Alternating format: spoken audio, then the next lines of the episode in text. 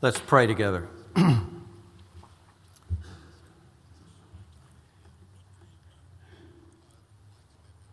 Lord, your word is living and active and sharper than a two edged sword.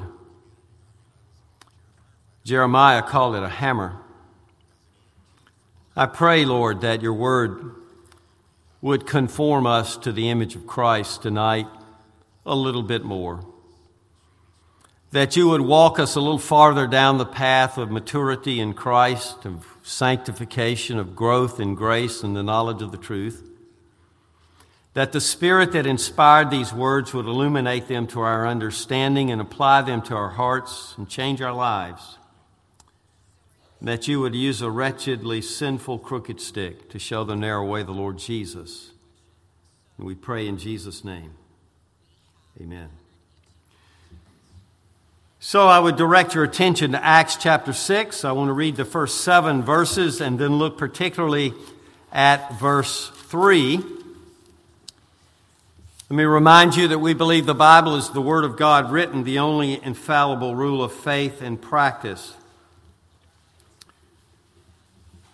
Now, in those days, when the number of the disciples was multiplying, there arose a complaint against the Hebrews by the Hellenists because their widows were neglected in the daily distribution. Then the twelve summoned the multitude of the disciples and said, It is not desirable that we should leave the word of God and serve tables. Therefore, brethren, seek out from among you seven men of good reputation, full of the Holy Spirit and wisdom, whom we may appoint over this business. But we will give ourselves continually to prayer and to the ministry of the word. And the saying pleased the whole multitude, and they chose Stephen, a man full of faith and the Holy Spirit, and Philip, Prochorus, Nicanor, Timon, Parmenas, and Nicholas, a proselyte from Antioch, whom they set before the apostles, and when they prayed, they laid hands on them. Then the word of God spread, and the number of the disciples multiplied greatly in Jerusalem, and a great many of the priests were obedient to the faith. Amen. The grass withers, the flowers will fade away, but this is God's word. It will not fade, it will abide forever and forever. And so our text is verse 3 Therefore, brethren, seek out from among you seven men of good reputation, full of the Holy Spirit and wisdom, whom we may appoint over this business. From time to time, you uh, elect uh, and ordain and install officers here in this church. And uh, the point of my message is to basically uh, help increase the knowledge and understanding of that process. And the purpose for tackling this process or, or pr- topic or the reason is that in general, speaking broadly, the health and the faithfulness of this congregation and all true churches of Christ depends on a growing number of qualified, committed officers. Your pastor cannot do everything that needs to be done, nor is he called to do everything that needs to be done. The role of the elders and the deacons is vital in the plan and purposes of God for Emmanuel's Reformed Church, and as I said, for every true church. So let me make a few com- uh, preliminary comments about the passage. And uh, then I want to dig in particularly at this verse 3. Uh, you can tell in verse 1 that the church at this point in its history is growing when the number of the disciples was multiplying. And in general, growing churches attract the attention of the prince of darkness, and the devil hurls fiery darts at growing churches to try to mess things up so they won't grow. And that's what happened here. There's a problem because the, the, uh, there's a complaint against the Hebrews, that's the Jewish Christians, people of Hebrew ethnicity, uh, by the Hellenists, that is, the people of Greek ethnicity. So they're Christians that have come from a Greek background, some that have come from a Hebrew or Jewish background, and one group saying our widows are not getting their due uh, in the diaconal care, what we would call diaconal care of the church. And so the future growth of this church, to a certain extent, I think, depends on their handling this problem. And what happens? They handle the problem, and at the very end of the passage, then the word of God spread. And the number of the disciples multiplied greatly in Jerusalem, and a great many of the priests were obedient to the faith. Why does he mention the priests were obedient to the faith? Because the priest in the Old Testament uh, economy had a lot to do with what we call diaconal ministries.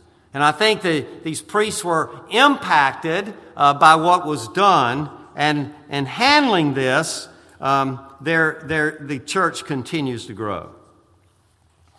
A couple of other points, and then I want to just dig into the text phrase by phrase, okay?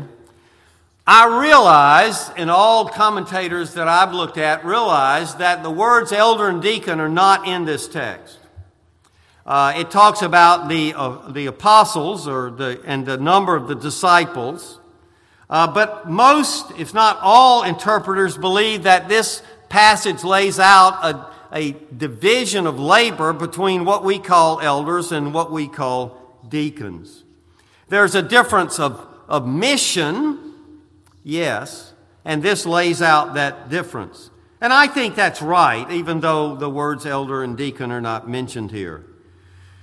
I don't think, however, that the qualifications for elder and, and deacon are nearly as different as the mission uh, uh difference between elders and deacons. So I think if you uh, know what a Venn diagram is if you don't ask your uh, junior highs in the church, okay? But if you said, here are the qualifications for elder, and here are the qualifications for deacon, there's an overlap. And this text, I think, fits in that overlap for what is required of both elders and deacons. And there are various ways to show that, but I don't want to take the time to do that. So I think this passage in verse 3 talks about that overlap of qualifications and so, that said, let's look at it. First thing, seven men. Why seven? I don't think we know. I could speculate, but this is not a day for speculation, and I'm just going to pass over that. Pastor Joling probably knows the answer to that, and you can ask him after the service, okay? Men. I will say something about that, okay? It appears that God has limited the offices of elder and deacon to men. 1 Timothy 3, when you have the qualifications for elder and the qualifications deacon for deacon following that, when they are given, it's written with the assumption that they will be men. This says choose seven men. And the men, the people that are chosen in Acts 6 are all men. Now, the church today, very broadly speaking, I'm not talking about the URC or even the PCA, of which I'm a part, though the PCA struggles with this. But broadly speaking, in, an, in an evangelicalism today, there's a lack of clarity on this issue of, of, of men and the offices of elder and deacon being exclusively uh, for men. Um, is the church today following the culture? Is the church today taking what the culture thinks and trying to read it back into the scriptures? I think the answer is clearly yes. A pastor in the Portland metro area told me that to him it would be unfathomable to ask a woman who was in leadership at a place like Intel to be, to be a part of their congregation and not be in leadership. Well, maybe so. But what about the Bible? Without lengthening this message to give you all the details, let me say that I believe that the scriptures clearly teach uh, that the offices are for men and that the disputed text can be handled satisfactorily. If you can move from, I do not allow a woman to teach or exercise authority over a man, to, I do allow a woman to teach or exercise authority over a man, then your method of biblical interpretation will allow you to change any clear teaching of Scripture, no matter how fundamental. Women have many gifts, God given gifts and abilities, which should be used in the church of the Lord Jesus Christ. But the Bible teaches that only men are to be ordained to office. Seven men. Secondly, men of good reputation. Now, what this literally means, um, the root word of good, of good reputation, uh, means to be a witness of, or a martyr. The Greek word, you can hear it in the word martyr. The Greek word is martyreo. Sound, martyreto, martyr. Yeah, it sounds like the same thing, similar thing. Uh, it, so it means to be a witness or a martyr. And literally, this word means to be of good report. Either a report you give or a report about you. In this context, it's a report about these candidates for office. And it means that the person can be vouched for on the basis of direct observation. A person has witnessed the person, the life, and can, on the basis of that personal witness of what the person is like, vouch for them that they are a quality candidate, might, you might say. It's not what you've heard about this person, not hearsay testimony, but what you've seen, what you witnessed, what you can personally attest to. Now, what this phrase and text is often mean in churches is, well, it means everybody thinks well of them. Or it means they're almost perfect. Right? I mean, some of you thought that when you were nominated. Well, it can't mean that.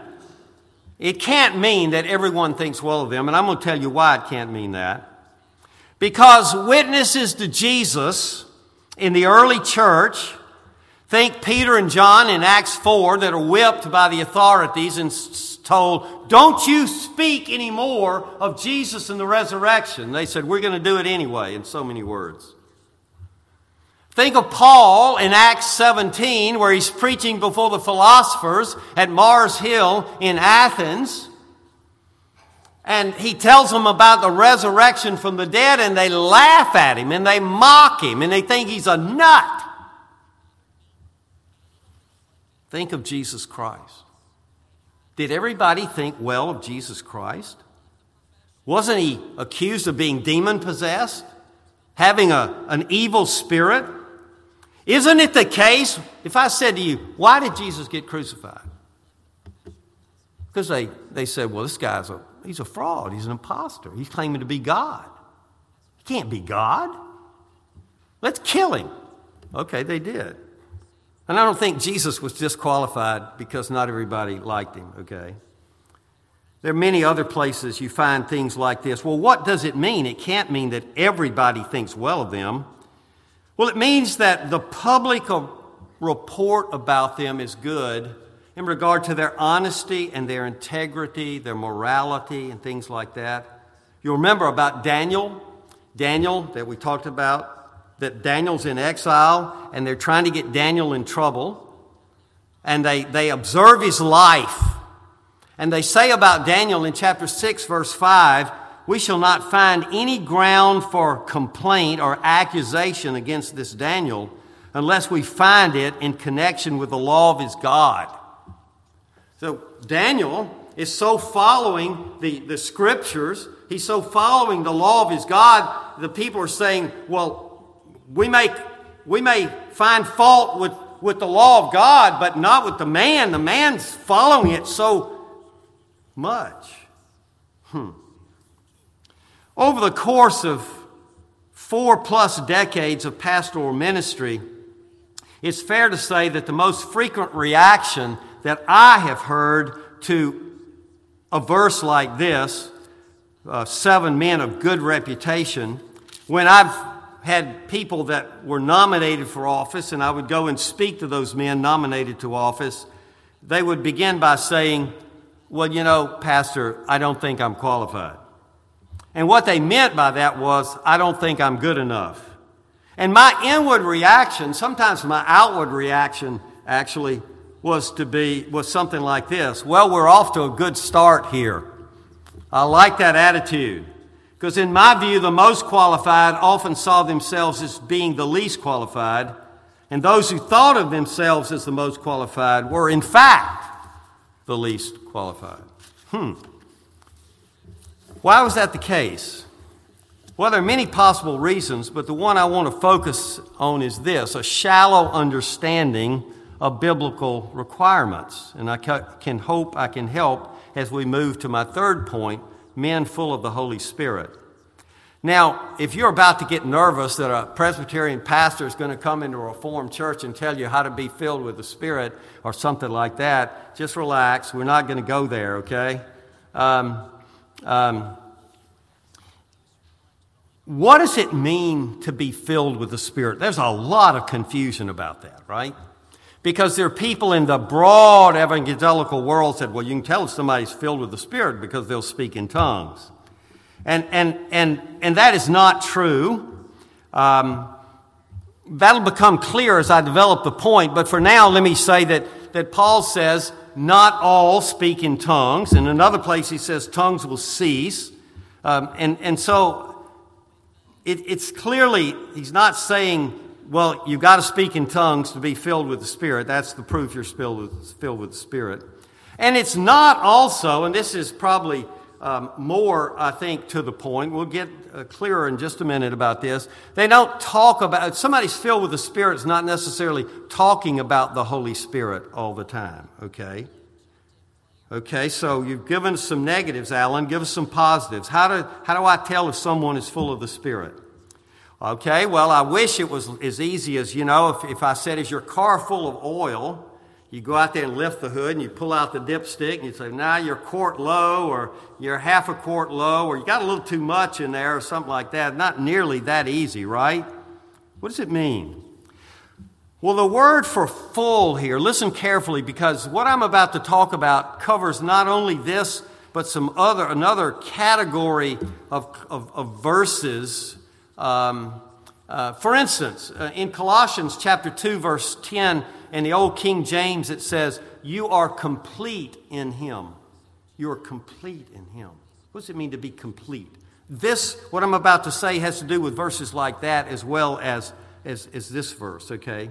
So the word for full here, pleres, can mean complete or full grown or mature or covered over or lacking in nothing or perfect.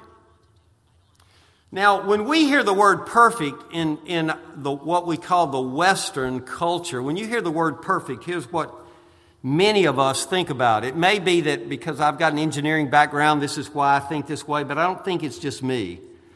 If you ask a seventh grader who took a math test and got everything right, he or she would be said to have made a perfect score on the test. Nothing wrong at all, right? And that's true, and that's a good way, a legitimate way, an okay way to use the word perfect. But it's not the only way to use it, and it can be confusing when you're thinking about men who are nominated for office. Let me tell you another way you can think of this word, this Greek word. Uh, for those in the ancient Near East, the ordinary way they would think of this word is something like this. Uh, do you remember if you got, some of you would have books at home of, of birds, like birds of the Pacific Northwest? And in that book about birds, it would have, uh, say, a certain type of bird. If I'd done a little more research for, research for this sermon, I'd name one or two, but I can't do that. That's okay. So it, show, so you turn to this page in the book on, on birds, uh, and it says, here, here's, here's the adult, and here's the juvenile, or the adolescent bird of that species. And they'd be the same bird, but the juvenile is really different from the adult, the mature. And this would be said to be a perfect specimen of this kind of a bird. Oh. Now, if you said, is that bird, so if you see one in the wild and you say, oh, that's a perfect specimen of whatever, does that mean that there's no way that that bird could be improved upon in any way, that every feather and every nuance about that bird is right and as right as it could ever be, and that one is the best one in the universe. No, doesn't mean that at all. It just means it's a mature version of that. That's all it means. Same thing if you look out today at daffodils, you know. Oh, this is a perfect daffodil. Well, it doesn't mean it's the very best daffodil in the, in, in the county or the state. It just means it's a perfect specimen of a daffodil. It's a good specimen. There are lots of other good specimens out there, but daffodil, that's what this is. So, in this sense of perfect, the word means mature. A mature bird, a mature daffodil, a mature man, a man mature in Jesus Christ. And I think that's how we should think of being full of the Holy Spirit. This man is a mature example of someone who evidences the presence and ministry of the Holy Spirit. You say, well, that's great, Alan, but what does that look like? What does a life that is mature and evidences the presence and ministry of the Holy Spirit look like? Well, now we've taken this, this, this filled with the Holy Spirit, full of the Holy Spirit, and we shucked it down to something manageable. And what's manageable now, we can just ask the question what does the Holy Spirit do? What is his ministry? What is his purpose? Do we see the ministry of the Holy Spirit evident in this man's life? Let's go quickly through them. What's the ministry of the Holy Spirit? First of all, the Spirit guides us into the truth. John 16, when the Spirit of truth comes, He will guide you into all the truth. Well, He will not speak on His own authority, but whatever He hears, He will speak, and He will declare to you the things that are to come. The sword of the Spirit, which is the Word of God. So, a man full of the Holy Spirit is a man who will love the Bible, believe the Bible, read the Bible, study the Bible, memorize the Bible, seek to obey and use the Bible. He will know the confession and the catechism and the canons. No one who no one does those things apart from the ministry of the indwelling Holy Spirit. So you don't have to go off into this esoteric about do they do they do they have seances or do they speak in tongues or do, do they love the Word of God? Are they devoted to the Word of God? Do they read the Word of God? Secondly, the Spirit glorifies Jesus. John 16 again. He will glorify me. Well, when the Helper comes, whom I will send to you from the Father, the Spirit of truth, who proceeds from the Father, he will bear witness about me. No one can say Jesus is Lord except by the Holy Spirit. So the job of the Holy Spirit is to point people to Jesus, not to himself. That's what gets me uh, so upset when I'm around my charismatic friends. They think, well, I'm supposed to be talking about the Holy Spirit all the time if I'm filled with the Spirit. And I say, no. The ministry of the Spirit is to point people to Jesus Christ. And a person filled with the Spirit will be talking about Jesus Christ as the God man and the Redeemer of God's elect. He does not glorify himself, he does not point people to himself. He points people to Jesus Christ. That is his role. A man full of the Holy Spirit will make much of Jesus in the gospel. He will love Jesus' person and depend on his work he will not be talking constantly about the Spirit, but about Jesus who sent the Spirit. Thirdly, the Spirit sanctifies. He causes us to gradually grow in grace. Again, John 16. When the Spirit comes, He will convict the world concerning sin and righteousness and judgment. 2 Thessalonians 2. But we ought always to give thanks to God for you, brothers, beloved by the Lord, because God chose you as the first fruits to be saved through sanctification by the Spirit and belief in the truth. And of course, in Galatians 5, the fruit of the Spirit is love, joy, peace, patience, kindness, gentleness, self control. A man full of the Holy Spirit regularly repents and seeks to live a life of holiness.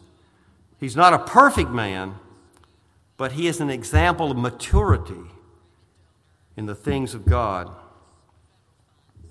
Fourthly, the Spirit assures us of our adoption. The Spirit Himself bears witness with our spirit that we're children of God, Romans 8, Galatians 4. And because you are sons, God has sent the Spirit of His Son into our hearts, crying, Abba, Father. So the Holy Spirit will fill a man, and the man will be confident that God is his Father and re- rejoice in all the privileges of being an adopted child of God. Fifthly, the Spirit of God, the Holy Spirit of God, is the Spirit of prayer. Ephesians 6, praying at all times in the Spirit with all prayer and supplication. So the man filled with the Spirit will be a man of prayer.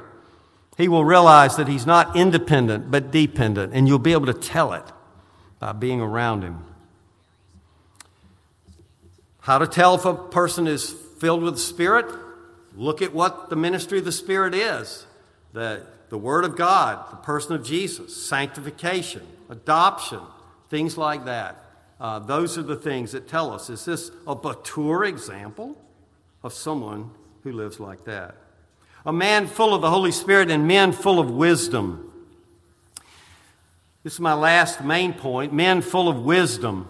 Now, here again in the West, if you think of uh, somebody that's wise, um, uh, it, things differ here, but I, I, I, was talking to somebody about uh, a, a, certain person, doesn't need to be named, uh, and, and he said, He's smart. And uh, I thought, well, yeah, no wonder you think that. He's got a beard, you know, and, and people have beards, you got to have a beard to be smart, you know what I mean? Todd, we need to quit shaving, you know what I mean? we'll gain some ground that way. I'm kidding. So, what do we think? A, a, man with a beard, wearing a robe, sitting on a rock, or standing behind a lectern, speaking with big words to starstruck groups of listeners. A guru, a wisdom, man full of wisdom. In the ancient Near East, that was not what wisdom meant. Um, Aristotle, of course, was 400 years before Jesus, but, but, but a man of wisdom was a man of action. Really? Yes, they would say a, a, a, wise man was a man that knew what to do in certain situations. Uh, yes, he knew the truth, but he also practiced the truth. If you said to, to the ancients, well, he knows the truth, he just doesn't live like it, they would say, well, he's not a wise man. I mean, wisdom was not just knowledge, it was knowledge put, to, put into action. He practiced the truth. He knew what to do. He knew how to help the poor without hurting the poor. He knew how to help orphans and widows in their distress. That fits so wonderfully in this context in Acts 6 because they got this diaconal ministry of helping uh, the widows in a daily distribution, and the Greeks and the Hellenists, uh, I mean, the, Hel- the Greeks and the, and the Jewish uh, ethnicity groups are going at one another. And so they said, well, look, you need to elect men of wisdom. You need to elect men that know what to do. That men how to handle the problem so we can be freed up for the ministry of the word in prayer. And they did. And of course, the church kept growing. Wow. If you're an elder or deacon, I hope that in brief outline, this gives you some of the things that you should continue to focus on. And I hope my ex- exposition will help you get over the spiritual rubby grubs that Satan lays upon you because you're not yet perfect. Of course, you're not perfect. If you thought you were, you would not be qualified at all. You are to be mature and maturing. And maturing. Secondly, if you aspire to office but are not yet there, I hope this brief outline gives you some of the things you should focus on the Word, the gospel, sanctification, assurance, prayer. Thirdly, if you're a member who must vote on those men put before you, then I hope that you have at least the beginnings of what will guide you to make wise decisions about the men that are put up for office. And lastly, if you're not yet a Christian, Please know that if you desire to become a Christian or to live like one, it will take the ministry of the Holy Spirit in your life. In 1 John, I mean in 1 Corinthians 12, the apostle Paul said, "No one can say Jesus is Lord except by the Holy Spirit." No one can put off the old and put on the new without the aid of the Holy Spirit. But with, and I'm saying this to non Christians as well as Christians, but with the help of the Holy Spirit, all things are possible. All things are possible. The dead can be made alive, and those who are at one level of maturity can press on to another. You know, in, in, in, uh, in 1 Thessalonians, Paul writes to that church in and he said, Look, I, I, I, want you to excel still more. He uses that language in some of the translations, excel still more. And in the second, trans, second Thessalonians, he writes to them and says, Look, I wrote you in my former letter that you should da da da and, and you should grow more and more. And he said, And you're doing it. Mature and maturing is the, is the way to think about it. And you can be assured of God's success in that because why? Because Jesus said, I'm going to make you like me. I'm going to conform you to the image of Jesus. And I know some of you, like me, you look in the mirror spiritually or literally and you think, He's going to make me like Jesus. You know, does, that, it, that blows your mind, doesn't it? Ladies, men, does that blow your mind? You think of who you are and you think of how far that's got to happen. You think, I could never do that. No, you couldn't. But the Holy Spirit of the living God can do that. This is the good news. God gives the Holy Spirit to unworthy sinners who ask and seek. And those who ask and seek can be assured that they will find. Despair not, little flock. God desires to give you the kingdom. Let's pray. Lord, help us to understand you and your ways with your people. Help us to understand the scriptures to understand what men full of the Spirit and wisdom look like. Lord, I pray that I would be more like that. Pastor Joling and the elders and deacons here would be more like that. And the future elders and deacons would be more like that. And that we would take no glory for ourselves, but give it all to you, Lord Jesus. We pray in your name. Amen.